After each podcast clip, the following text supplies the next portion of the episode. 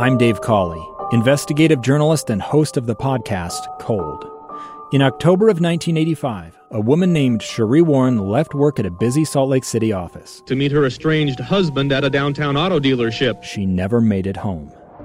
Sheree's car surfaced weeks later in Las Vegas. In the parking lot of a hotel casino. No one knows how it got there. Strange. It was strange. Both Sheree's estranged husband and her boyfriend raised suspicion for investigators. I kind of thought that he might have done something. But no arrests were ever made. In Cold Season 3, we dig into double lives, make new connections in the case, and examine the difficulty raised by reasonable doubt. We want answers just as much as anyone else. They have creeps like that now, too, so nothing's changed. That's the new Cold Season 3 The Search for Sheree, now available anywhere you get your podcasts. Utah's best athletes count on flexibility, speed, strength. And the Jazz pick up their 22nd assist. So they count on University of Utah Health. Royce O'Neale puts this game away. And so can you.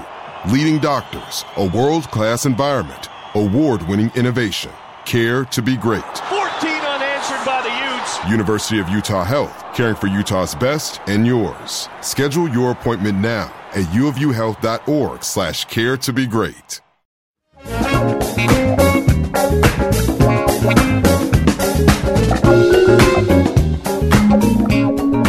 Welcome into the Jazz Notes podcast. I'm your host, Ben Anderson. Friday, Jazz getting ready to take on the Toronto Raptors tonight. This will be a little bit of a shorter episode because that game is only about 10 minutes away, but I uh, sent out a tweet. I wanted your questions. I want to make sure I address them, and uh, we can talk a little bit about where the Jazz are. You can find me on Twitter at Ben's Hoops. Read me at KSLSports.com.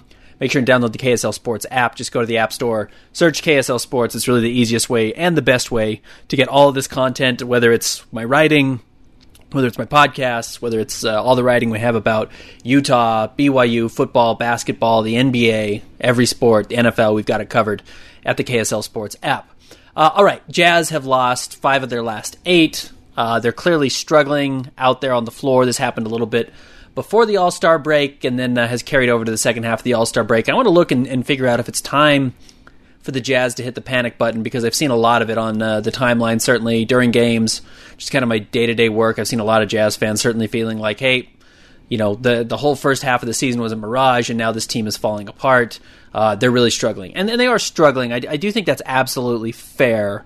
I do want to go back for a second though, and let's look at the losses the team has suffered, and talk about good loss, bad loss, indifferent, you know, kind of expected, what it is, and kind of actually take a temperature of where the Jazz are. So I actually want to say the first time this happened, the first real loss that, that started this was the Jazz when they lost to the Clippers on February 19th. It's actually their sixth loss, I want to say, in what, the last 10 games, 11 games or so.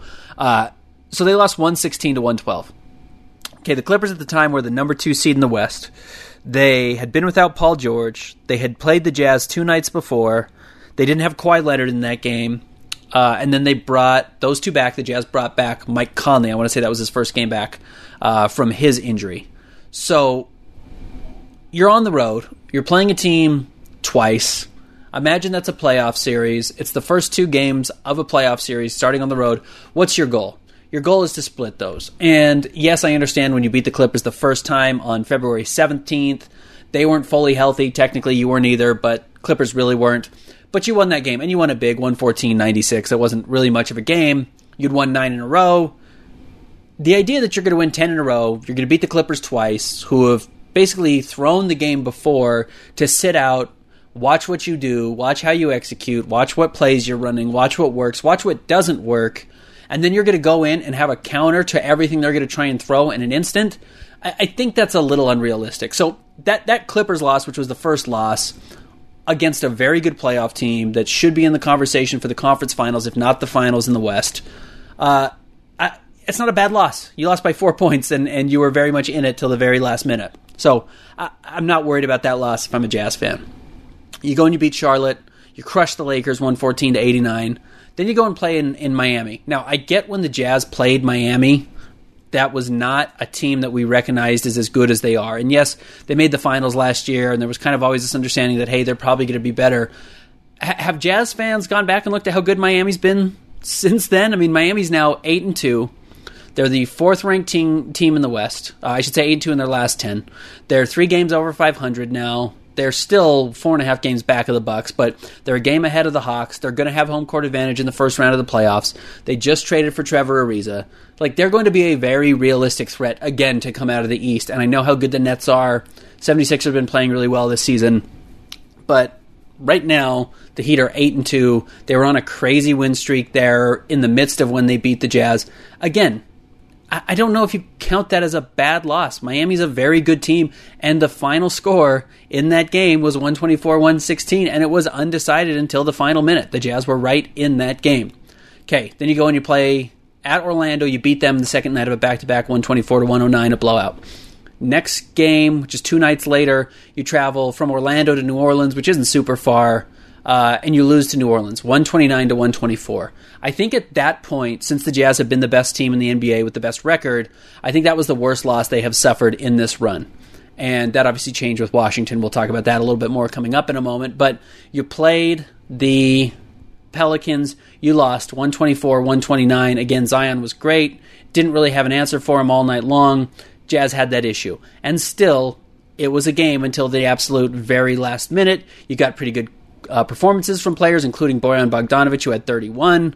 Donovan Mitchell had 21, though he struggled a little bit, just 7 of 21, had a bad three point shooting night, 1 of 8 from the floor. But you were still in that game. I mean, that was not a blowout. That was not an ugly loss by any stretch. It was a loss you probably thought you could have avoided as the best team, but I think it's somewhat understandable. Then, two nights later, you travel from New Orleans up to Philadelphia. You lose in overtime, 131 123, in a game where you know you had a chance to win it. Mike Conley missed the game winner in regulation that could have avoided overtime. It's the best team in the Eastern Conference. On the road, you had a chance to win it in regulation with the ball in your hands. You went to overtime. You really didn't like the whistle you got, and you lost. Okay, that, that's how you should be playing if you're the best team in the NBA against the best team in the Eastern Conference. That's how you should play, and that's exactly what the Jazz did. So at this point, when we're looking at four losses for the Jazz over a stretch of seven games, up to Philadelphia, which was the last game before the All Star break, you say, you know what? Probably should have played better against New Orleans. Otherwise, Clippers, Miami, 76ers, in my book, completely understandable losses. Nothing to hit the panic button about. If you saw any other team, the Clippers lose those games, the Lakers lose those games, anybody, you would say, yeah, it makes sense. That's why you lose those games. Though I get why the why if you're a Jazz fan and you're biased and you've been watching this team win every game by 15 points, that gets a little deceptive. So you get the All Star break, you come home, you struggle a little bit out of the break with the Rockets, who were playing super young, nobody healthy, played really hard. Kevin Porter Jr. had one of his best career games, and you ended up beating them 114 to 99. And I get it was a single digit game in the fourth quarter. You wanted to play better. You didn't. They haven't looked great. Uh, you go on the road, weird Sunday afternoon game, daylight savings game, crazy testing schedule. Even before the game, Steve Kerr talked about how difficult it was. Quin Snyder talked about how difficult it was. I didn't know this. Apparently, there's a California test that these guys have to take, which is even more rigorous for COVID 19. So just kind of had this crazy game. You tipped off technically at 2 p.m. West Coast time, but it was daylight saving, so it was even earlier than that. Uh, and you lost. And, and, yeah, Golden State's not a great basketball team, but they do have one of the, what, six or seven best players in the world who was playing very well in that game. They're a game over 500. You're on the road. Like it's not a good loss. It's not a loss you think that, that you can you can you know accept every night. Uh, but they did lose that game, uh, and, and, it wasn't you know particularly exciting if you're a Jazz fan. Never felt like they were able to quite get in the game, and they lost 131 119. That's probably up there. It's certainly a better loss than the Pelicans loss, but it's kind of up there in that conversation. Pelicans loss, you may have said, hey, they're going into the All Star break. They're going to be exhausted on a four game road trip, and they were. So Jazz then go on the road and they play at Boston. And Boston is certainly not great this year. I think they're below 500, right at 500 right now. Uh, I know they're they're not certainly having the season you want to have, but guess what? You did what you're supposed to. They're 20 and 20 right now. You went in and you beat the Boston Celtics 117 to 109, and you actually played pretty well. There were stretches that really looked like the Utah Jazz that we saw for the first half of the season, and Donovan Mitchell played well, and you got good performances from the guys you needed to get good performances from, and you ended up getting that win almost by double digits on the road against a team that was really hungry. Uh, that that that Boston team really needed that game. Every game is is extremely urgent for them, and they just didn't show up. Donovan Mitchell went 6 of 16 for 21 points, closed the game really well. You remember he had that uh, stretch where he accounted for nine points in like 30 seconds, hit two threes, and, and found Mike Conley for a three. So he played well, and you survived Jaylen Brown and Jayson Tatum combining for almost 60 points. So that's a really tough win. Winning at Boston's hard, and the Jazz found a way to do it.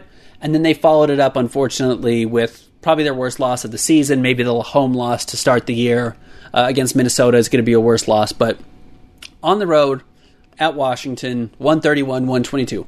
Bad loss. I don't think there's any way to spin it. They played poorly defensively, they were sluggish offensively.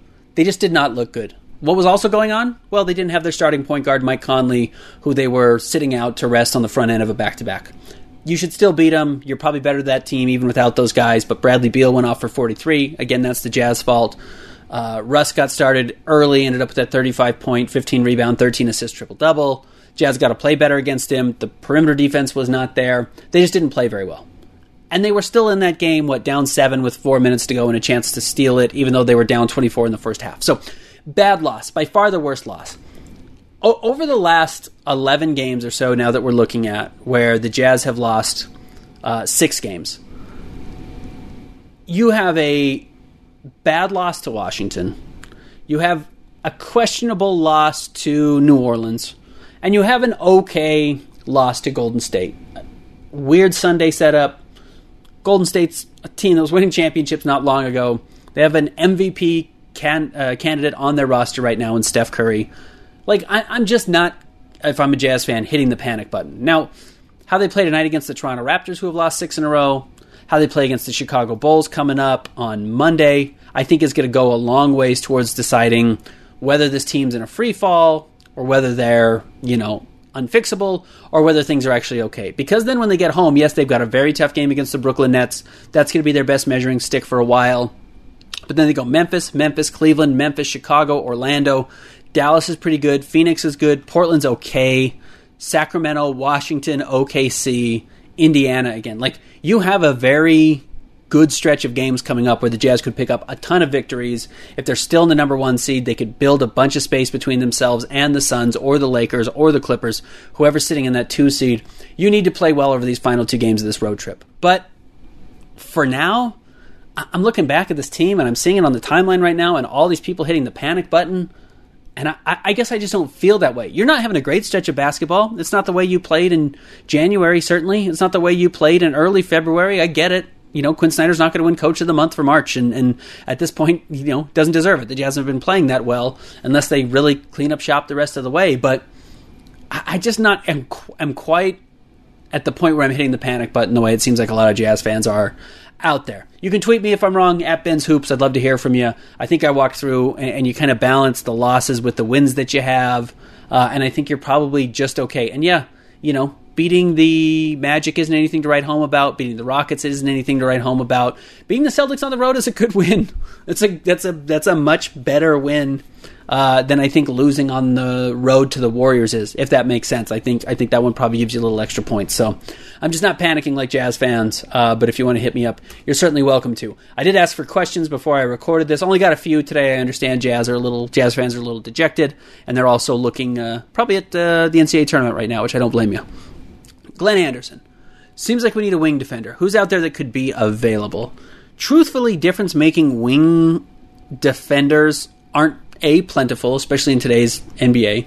You know, and, and B, just because you could go get those guys doesn't mean they're going to find a way onto the roster. I don't know who finds a way onto this Jazz roster right now, unless you make a crazy trade like sending Bojan Bogdanovich to Boston for Marcus Smart because they need a scoring forward and you want a little more guard help. But even then, like, where, where does Marcus Smart get in on this guard rotation? Like, you had Shaq Harrison, who's a pretty tenacious defender on the ball, and he couldn't get into the rotation at all to the point the Jazz cut him.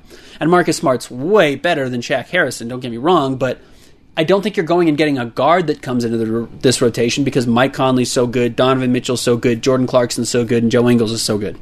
So then you're talking about a three or a four, and Trevor Ariza just off the market because he got traded to Miami, and the Jazz didn't have the assets or the salaries to go out and trade for him. Uh, maybe you hope that Otto Porter or Garrett Temple get waived in Chicago, and you sign one of those guys and you find a way to get them minutes alongside Royce O'Neale and alongside, you know, Joe Ingles if he's ever playing the three or Bojan Bogdanovich at the four, I guess that's certainly possible. Maybe you take Georges Niang's minutes, but the Jazz really like their ability to space the floor, so you have to come in and be able to shoot. And Otto Porter can certainly shoot. Garrett Temple doesn't play that big. He's more of a guard, so he goes back to that same issue of you know the Marcus Smart types that that you're trying to acquire. I, I just think it's really hard to find minutes on this Jazz team where you're going to go out and get guys that are going to be difference makers defensively.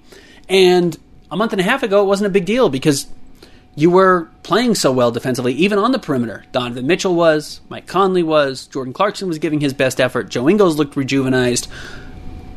I, I, think you're as much dealing with a team that's exhausted right now and kind of in the malaise of the dog days of the NBA as you are a team that's fundamentally broken. Because I just don't at all believe the Jazz are fundamentally broken. I don't think you play at that hot level that they had for a while while also being a team that has these fatal flaws that are unfixable. I just I don't believe that's the case. So I don't know if there's a strong wing defender who could come out and crack the rotation. Can if you could trade Bojan Bogdanovic and somebody else to go get Jerami Grant, he breaks the rotation. You know, Jerami Grant starts at the four, and you love to have him. It's not going to happen. Other teams are offering seems like multiple first round picks and good young players, and the Jazz just don't have those types of assets to trade. Uh, Brent Speechley, Jazz are trending downward. So is a trade the answer, or do they ride the season out? I think similarly to what I just said. First of all, I don't think the Jazz are trending downward. I get that they're not playing as well as they were.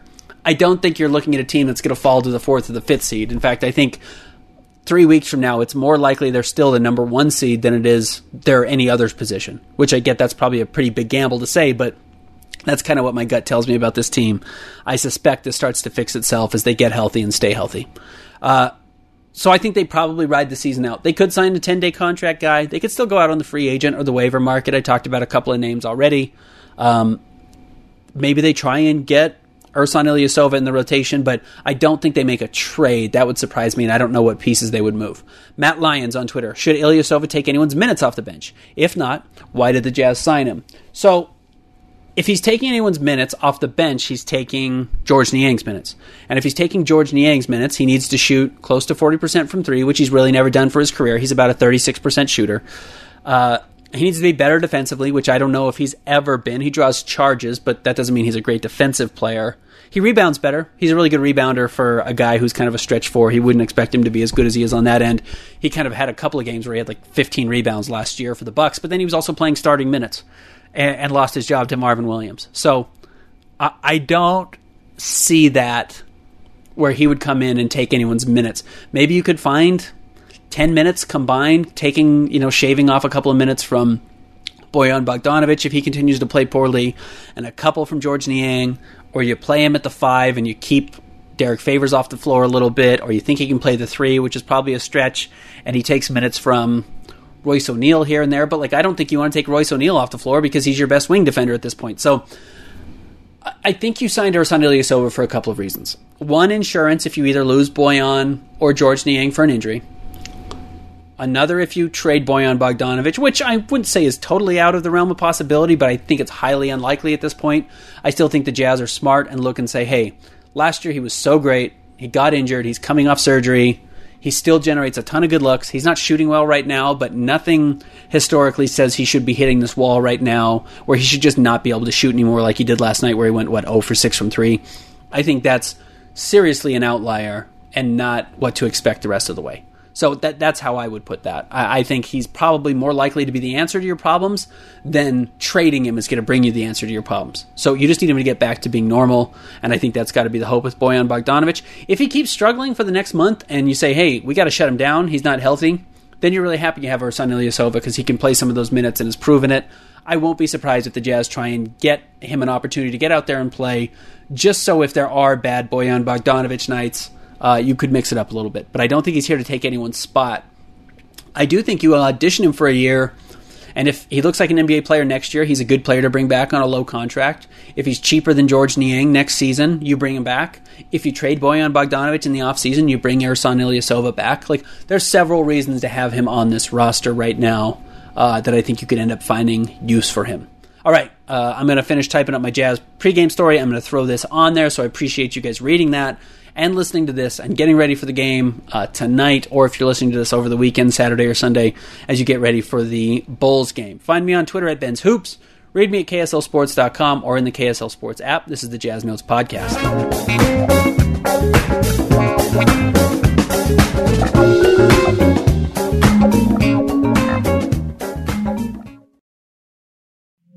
Two years ago, Americans watched in horror as a crisis unfolded at the Kabul airport. She was tear gassed and beaten. Images of thousands desperate to escape Taliban oppression filled our news feeds. More than 80,000 Afghans made it to America. But the story didn't end there. It was very cold. There was no power, no heat. Who would help our newest neighbors? I'm Andrea Smardon. In Stranger Becomes Neighbor, you'll hear the stories of some remarkable refugees who left their homes and their dreams behind only to start over from zero. Their only possession was three blankets. And you'll meet Americans who stepped up to help them. You want me to come when you deliver your baby. What can one person do in the face of an international disaster decades in the making? That's Stranger Becomes Neighbor. Find us at kslpodcast.com. Follow us on Apple Podcasts or anywhere else you listen.